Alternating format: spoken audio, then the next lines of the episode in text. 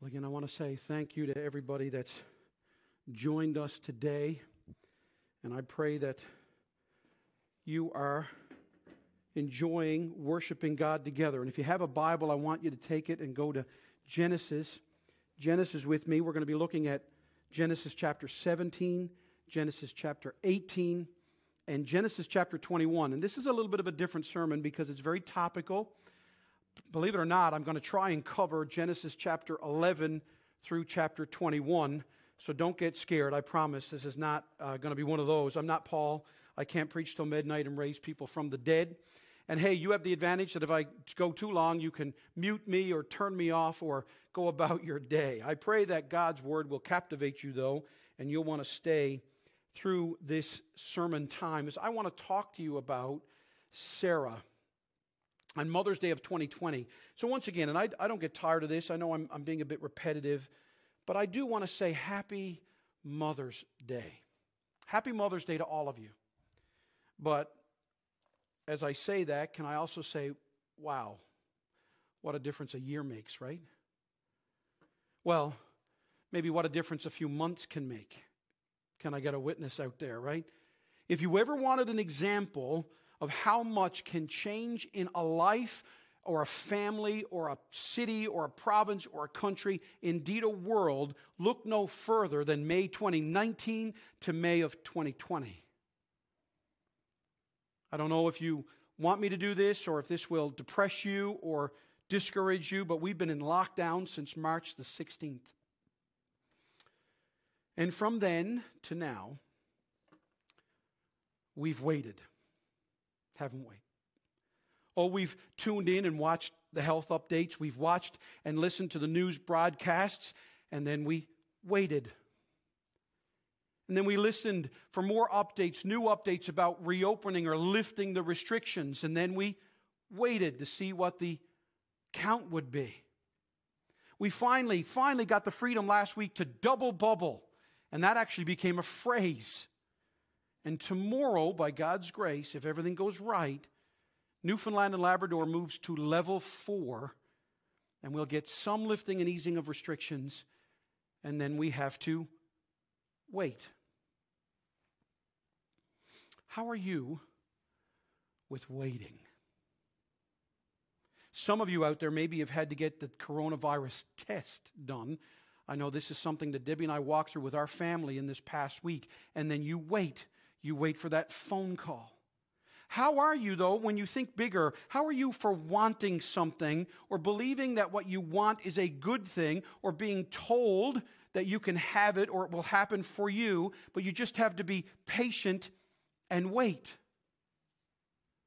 Now, think about what I can put into those categories, whether it be a job or a promotion. Maybe for some of you single people, it's about a relationship or marriage. Maybe for some of you married couples, it's about children. Maybe for some of you teenagers, it's about getting your driver's license or graduating and going to senior high or graduating from high school or graduating from university. Maybe for some of you couples or families, it's about that dream vacation or that new piece of furniture, buying your first house or building your first home or that renovation.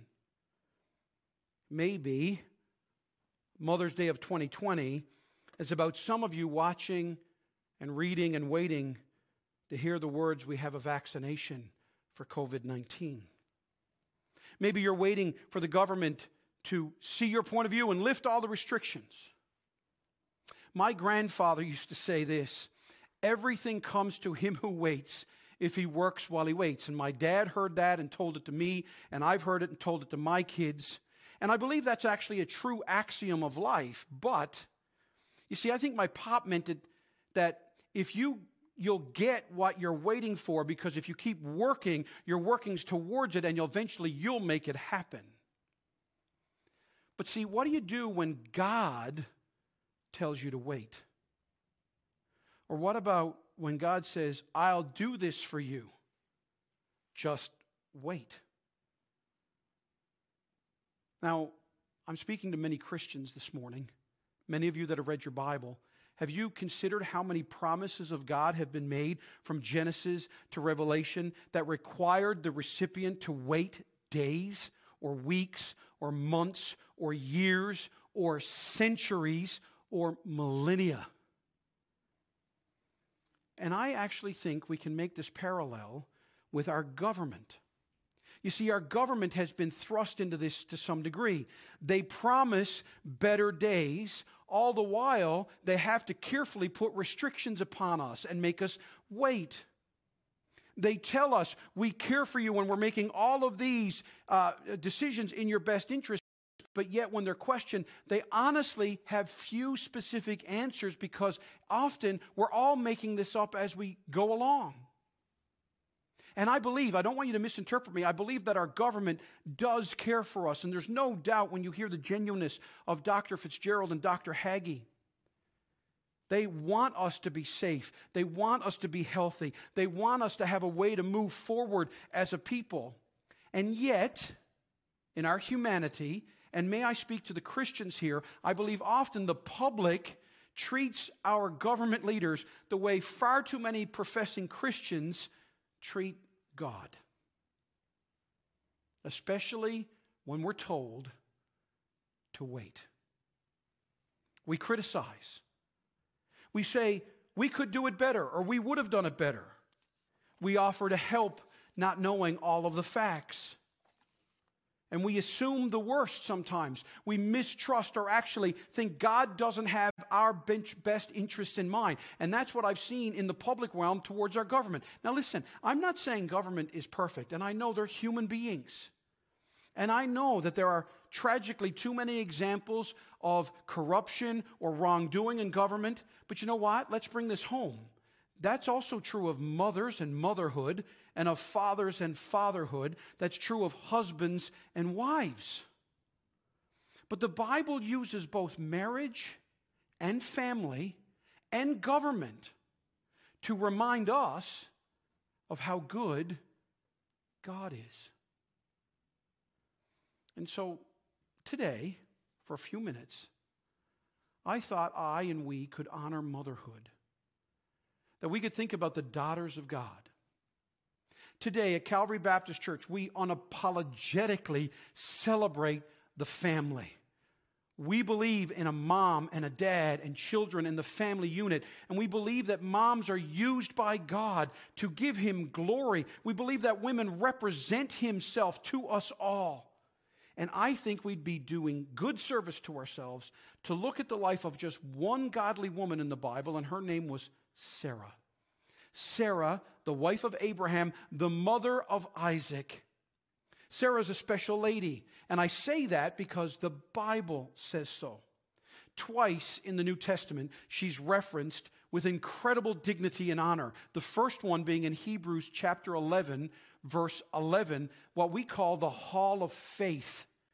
There, the preacher who's preaching this sermon of Hebrews says, By faith, Sarah herself received power to conceive even when she was past the age. Why? Since she considered him God faithful who had promised. Now, did you notice that phrase? Sarah considered God faithful who had promised. Hey, moms,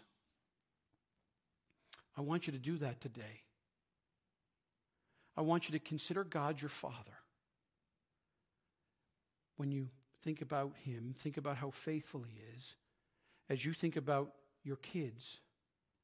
Hey, wives, I want you to think about the faithfulness of God as you think about your husbands.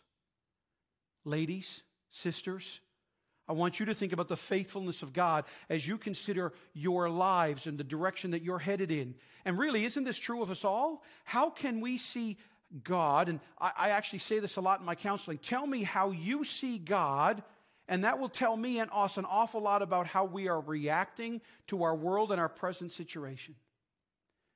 Later in Hebrews, Peter, sorry, in the book of Peter, Peter would talk about Sarah as well.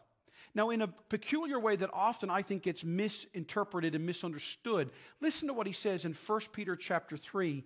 He talks about beauty and he talks about what makes a woman truly beautiful. And he says this instead, so instead of reacting like the world that puts all of its emphasis on the exterior, he said it should consist of what is inside the heart, with the imperishable quality of a gentle and quiet spirit. And that is valuable in God's eyes. Peter says, For in the past, the holy women who put their trust in God also beautified themselves in this way, submitting to their own husbands, just as Sarah obeyed Abraham, calling him Lord. Now, hang with me, ladies. You have become her children when you do what is good and not frightened by anything alarming. Now, if you actually take the time to read about Sarah, you can put these verses in their context and not misinterpret this.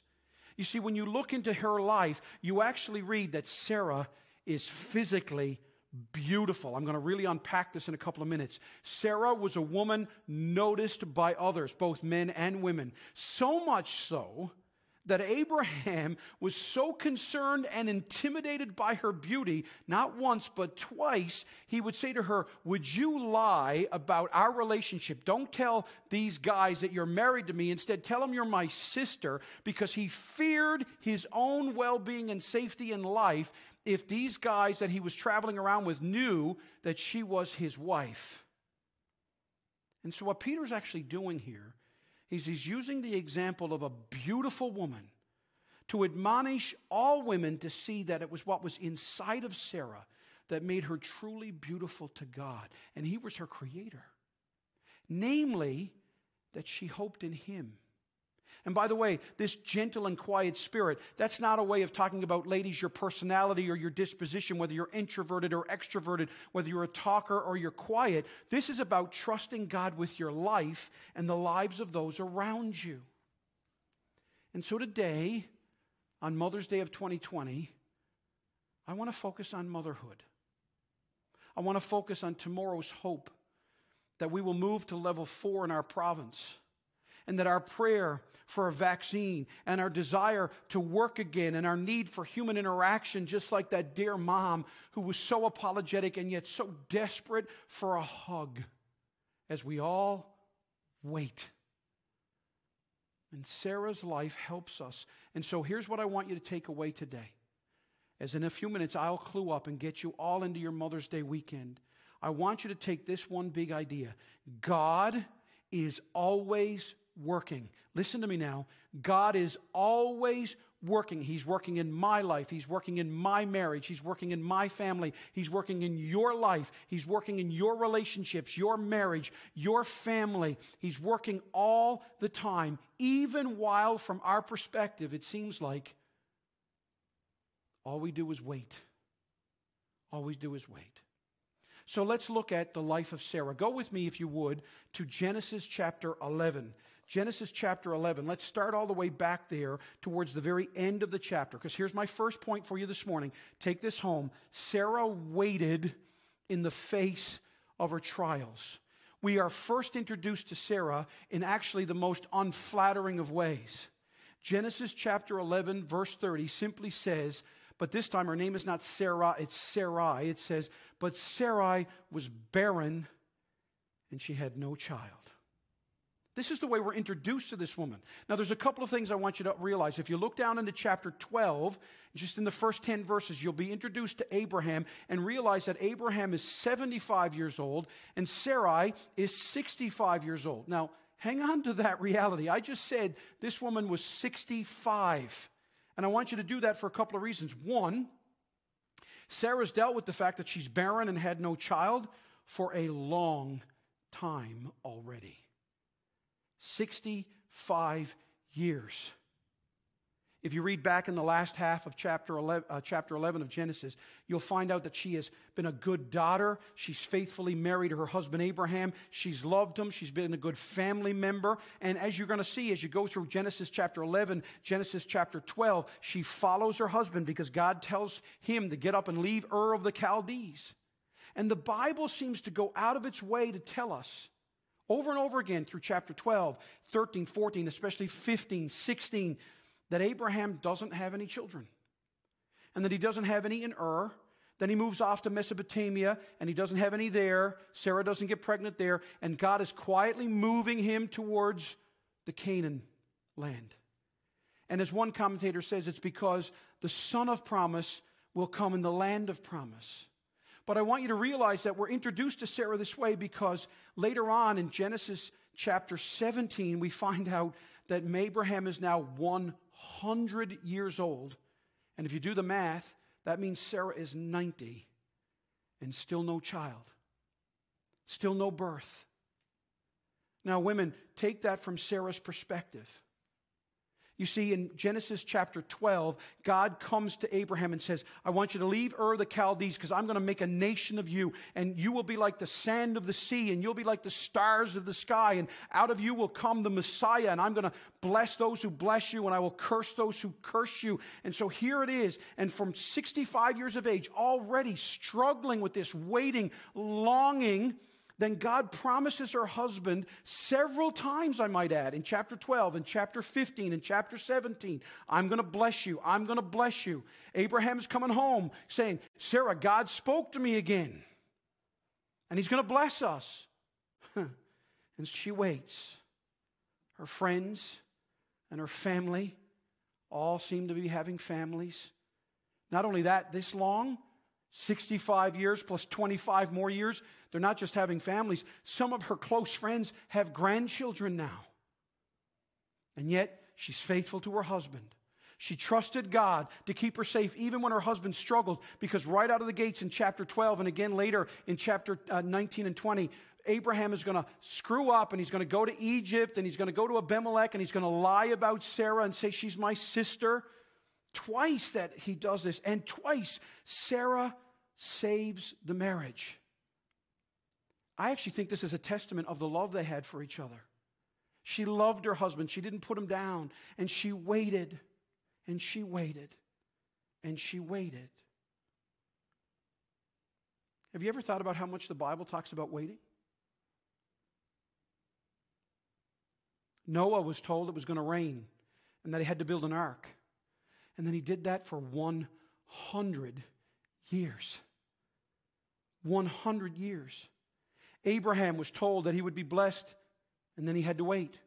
Jacob, who lost his son Joseph and only had his other son Benjamin, and he wondered what was going to, God was going to do, and he heard his son Joseph's dreams, and then he had to wait.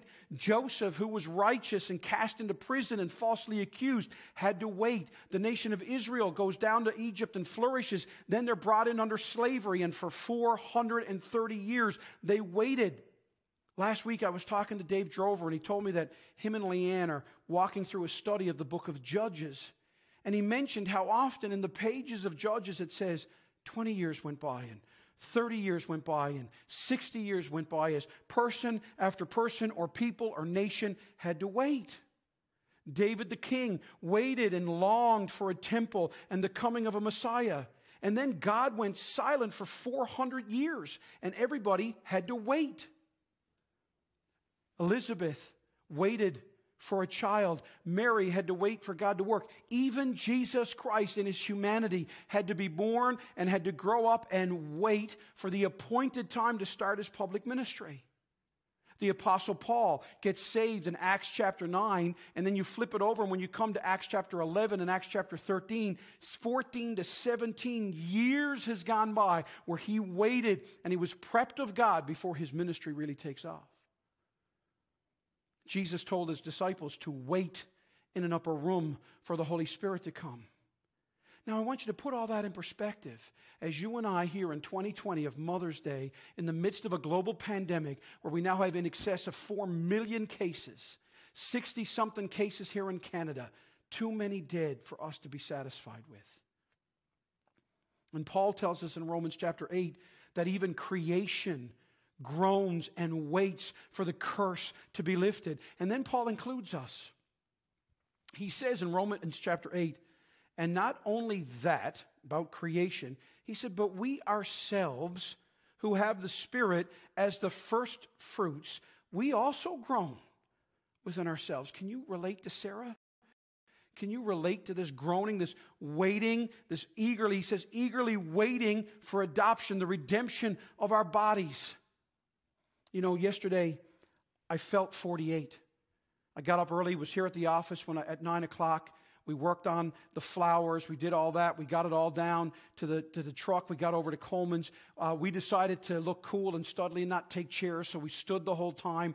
So by the time it was done, it was after 3 o'clock. Then I had to go pick up Debbie. Then we had to go to Costco and to Walmart and run our errands. And then I got home and I had to get things done for tomorrow and get things done for Mother's Day. And before I knew it, my hips, my knees, everything ached and my feet hurt. And I could feel that pulsing. And I just realized – oh man, I miss being 22.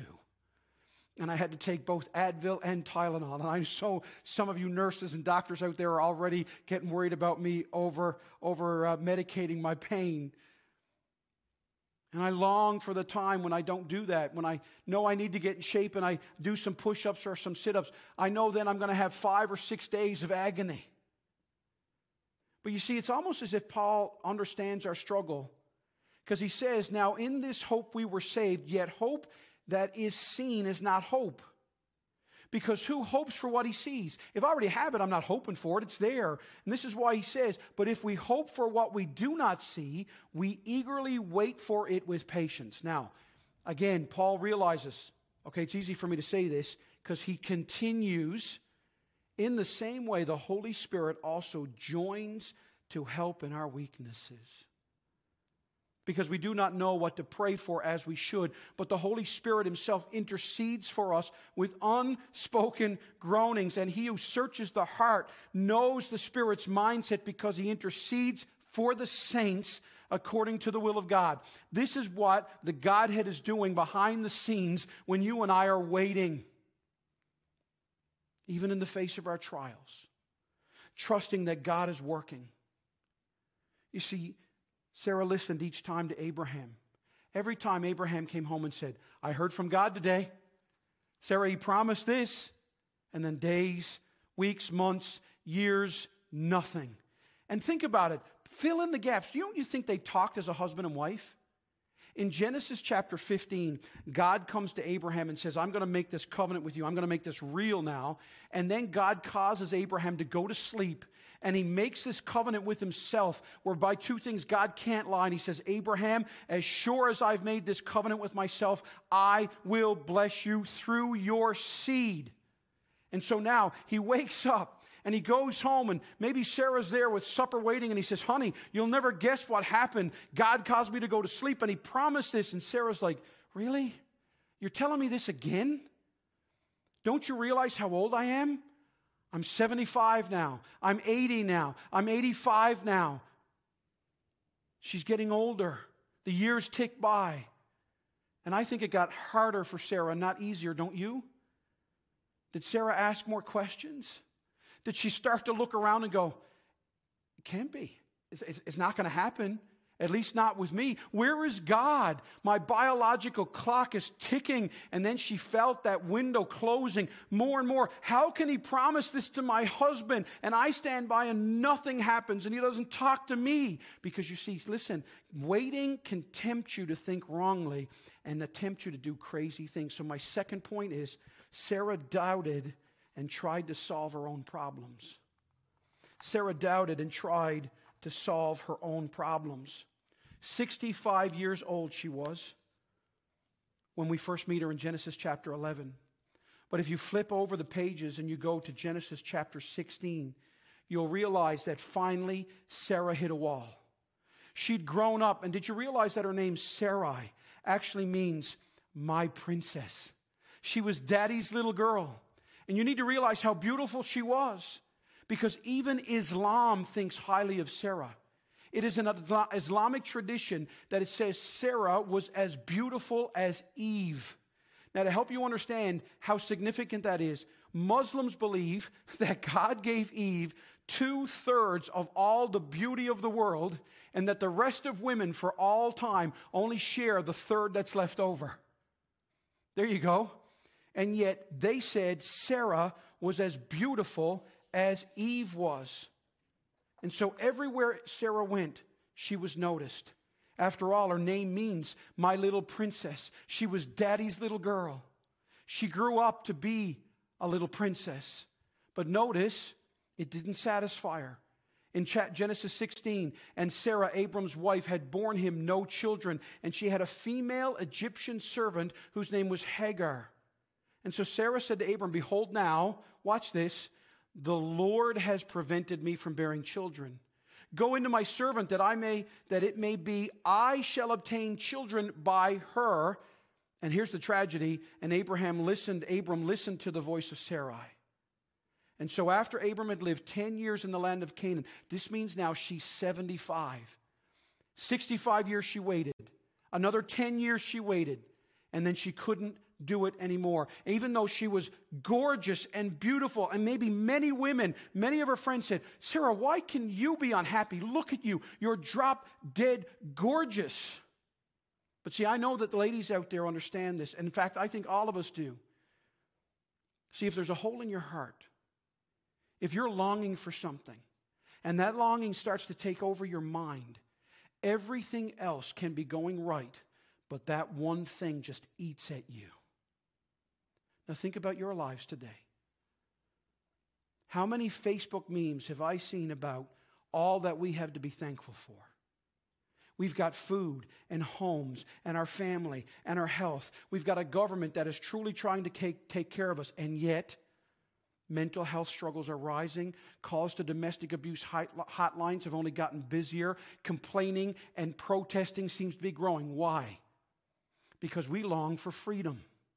We long for friends and contact. We long for the parties and the ability to work. We long for our love and security. And once a longing takes charge and you feel I've waited long enough and I can't stop, I can't trust God anymore. I can't trust my parents or I can't trust my government. I can't trust my wife or my husband. I can't trust the kids. I can't trust my friends. Then you start doubting. And watch now, watch.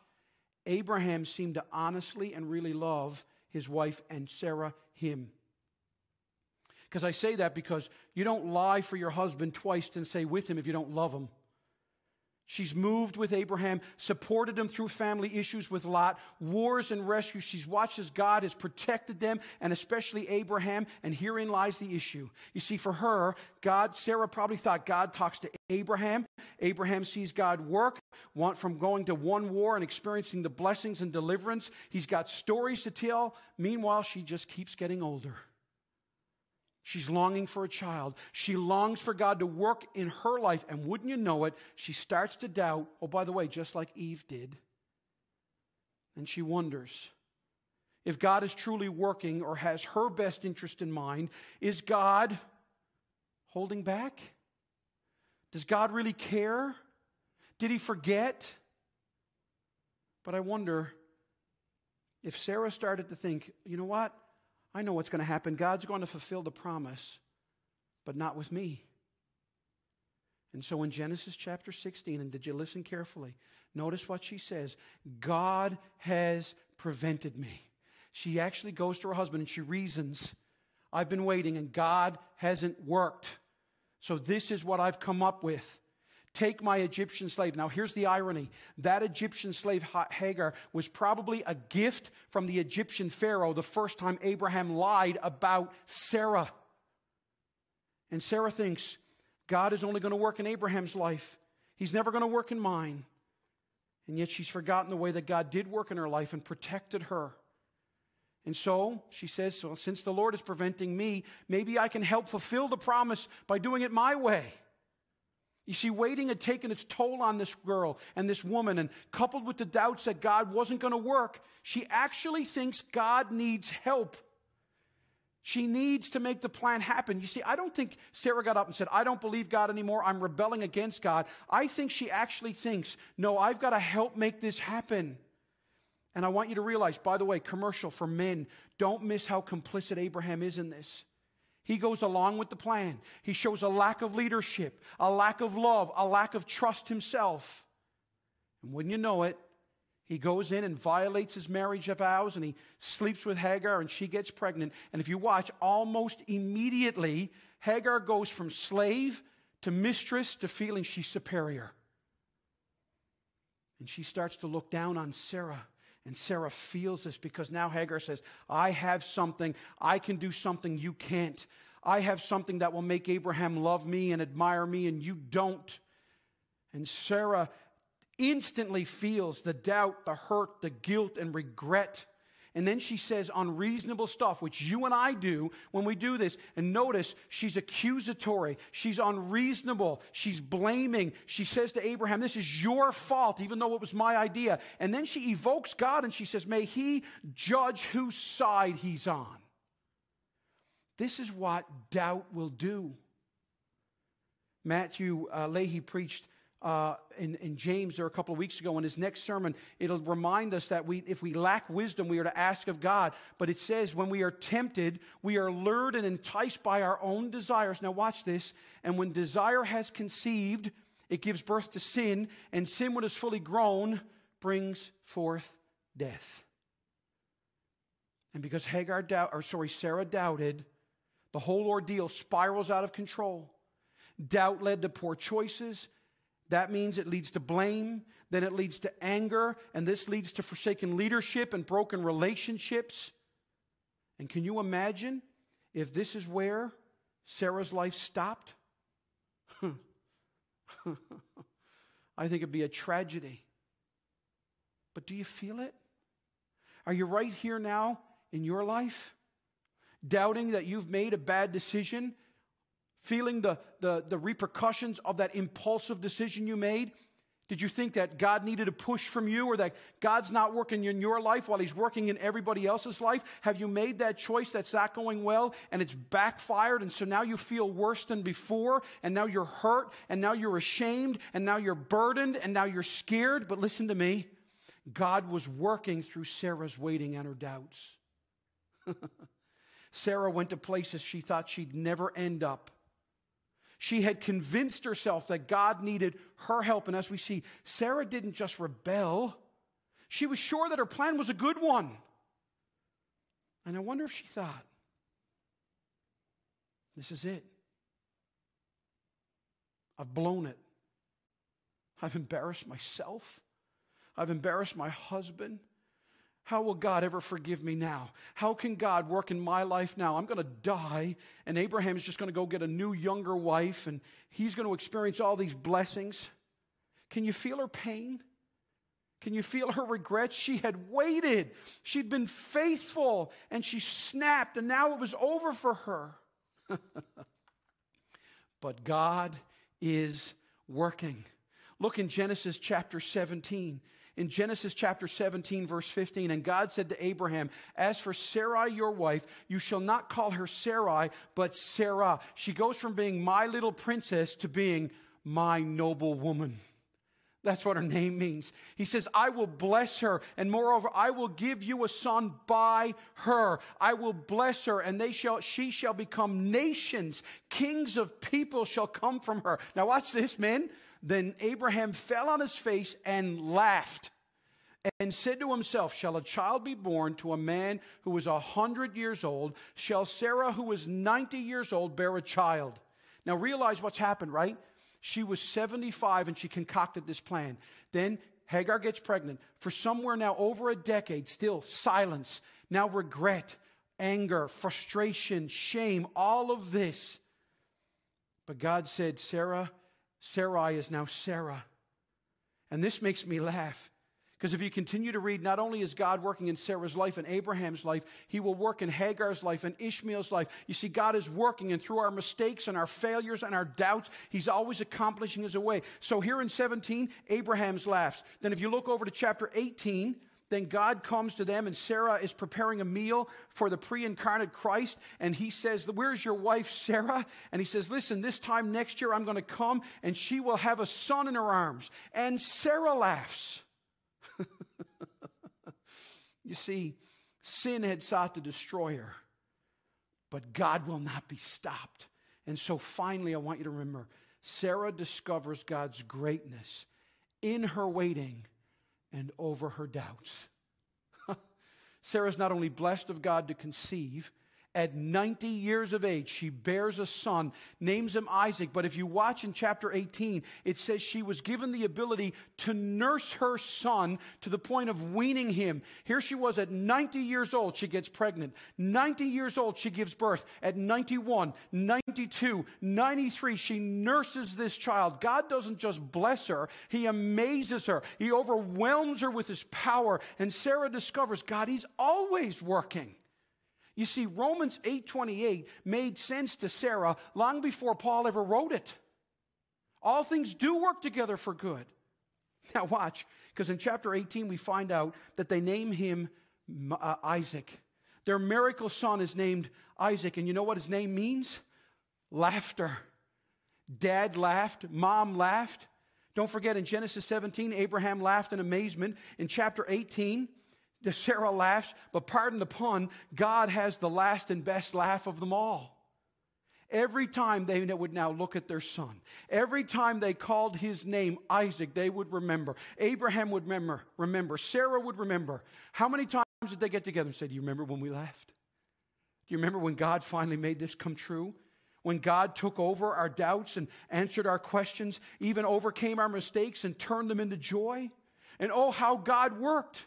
And oh, how we doubted and even got in his way. But look at the grace and mercy of God. Is it any wonder that the descendant of Abraham and Isaac and Jacob, King David would say, that the ultimate descendant, Jesus Christ, would come and turn our mourning into laughter, and that joy comes in the morning, and that his mercies are new every day. And that's why Paul talks about Abraham in Romans chapter 1. That's why Sarah makes it into Hebrews chapter 11. That's why Sarah experienced the gospel. God forgave her sin, overcomes her doubts, extends mercy and grace. 90 years she waited. By the way, Sarah lives to be 127 years of age. How much joy do you think were in those last 37 years? My hope is built on nothing less than Jesus' blood and righteousness. She built her hope on God's promise, but it was in fact that God is always working. So, Mother's Day of 2020. I would contend that Mother's Day of 2020 is going to stand out like no other Mother's Day in a long time. It may well be that this day will not be like any other Mother's Day for many of us ever in our lifetime. But how are you going to look back on how you've dealt with the last 60 days? How are you going to look ahead? How are you going to deal with today? How are you doing with waiting on God? How are you with trusting God's word even when things aren't going your way? How do you react if God asks you to do something, but all the while it seems you're not getting the answer you've been asking for? Whether it's money or family or relationships, your future or jobs or careers or parents, kids, hurts, desires, or dreams. I want you to remember this very quickly. God is always working even as you wait and wonder.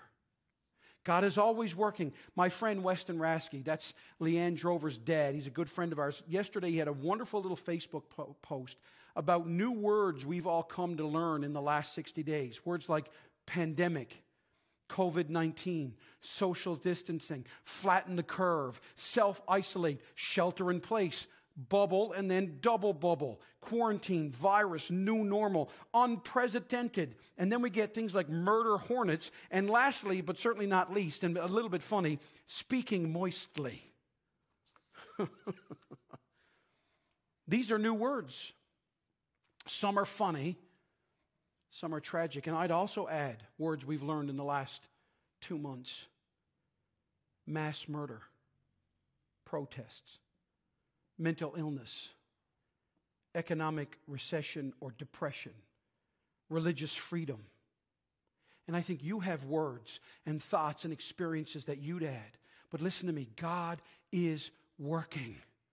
Paul would tell his protege Titus, in Titus chapter 3 for the and to live self-controlled, upright and godly lives in this present age. Why? Waiting for our blessed hope and the appearing of the glory of our great God and Savior Jesus Christ. Church, we can never forget that God is faithful. God can't lie. God always keeps his promises. God is always working. And so I want you to remember that God is always faithful, even when you and I doubt. You see, God had made a promise, and that promise was actually going to be fulfilled on God's schedule, not Sarah's. You see, if you look at Genesis chapter 21, verse 2, it says, Sarah gave birth, notice, at the set time. So, friends, me and Debbie and our family, you and your families, we are living in May 10th of 2020 at this time. We can't change that. You can't go back. You can't go ahead. We are here in this time. This is God's schedule for our lives. And so, my friends, men and women, sons and daughters, husbands and wives, fathers and mothers, how are you doing trusting God's timing compared to yours? Are you struggling with impatience with God? Are you doubting God's timing or God's ways? Just remember, God is faithful even when we doubt. And that means that God is sovereign and we've got to trust Him. God is always working, He is always faithful, even in the face of our doubts and struggles. And because he is sovereign, we must not only can trust him, we must trust him. And by the way, that leads to real joy and real freedom. When you believe that he is working and he is faithful, then you can respond to him. And you can be just like Sarah, and we see this carried into the New Testament over and over again. And finally, God is far more wonderful than we can imagine. Sarah thought she blew it. And then God gave her more than she ever thought possible. Not just a child, a child at 90, a child that she nursed and weaned, a child that she saw grow up to become a man and marry, a child that gave her grandchildren. Sam Allberry puts it so well. Jesus didn't come to earth to scold us. He didn't come here to excuse us. He came to forgive us and redeem us. He is not a God of a wagging finger. He is not a guy of shrugging shoulders. He is the Messiah and the Redeemer with outstretched arms. Jesus promised life to those who come to him. Peter tells us we can cast our burdens upon him. Paul said we can give our anxieties to him. We can find his mercies are new every morning. Sarah discovered a joy and a peace and a purpose through waiting. Hebrews tells us she received power to conceive since she considered God faithful. So if you're watching this morning, will you turn to Jesus? Christian, will you trust him? Moms, will you wait upon God for your family? Wives, will you give your husbands to God? Husbands, will you give your wives to God? Singles, will you give your relationships and your future to God? Teens, will you trust God as you wait for your future to unfold for you? Only trust Him. Only trust Him. Only trust Him now. Let's pray. Oh, Father God, I pray and ask that my friends out there, my family, have heard a better sermon than I could preach. Almighty God, if there's someone out there searching and doesn't know you, that through some part of this sermon you'll cause them to turn to you and cry out to you for love and acceptance and forgiveness and transformation. Lord, I pray. I pray for mothers to trust you. And Lord, as we wait as a people, as we wait on this coronavirus, as we wait on a vaccine, as we wait for the government to show us and point us the way. Lord, would you help us to be patient and believe you are always working and you are sovereign. And may the church arise. In Jesus' precious name, amen.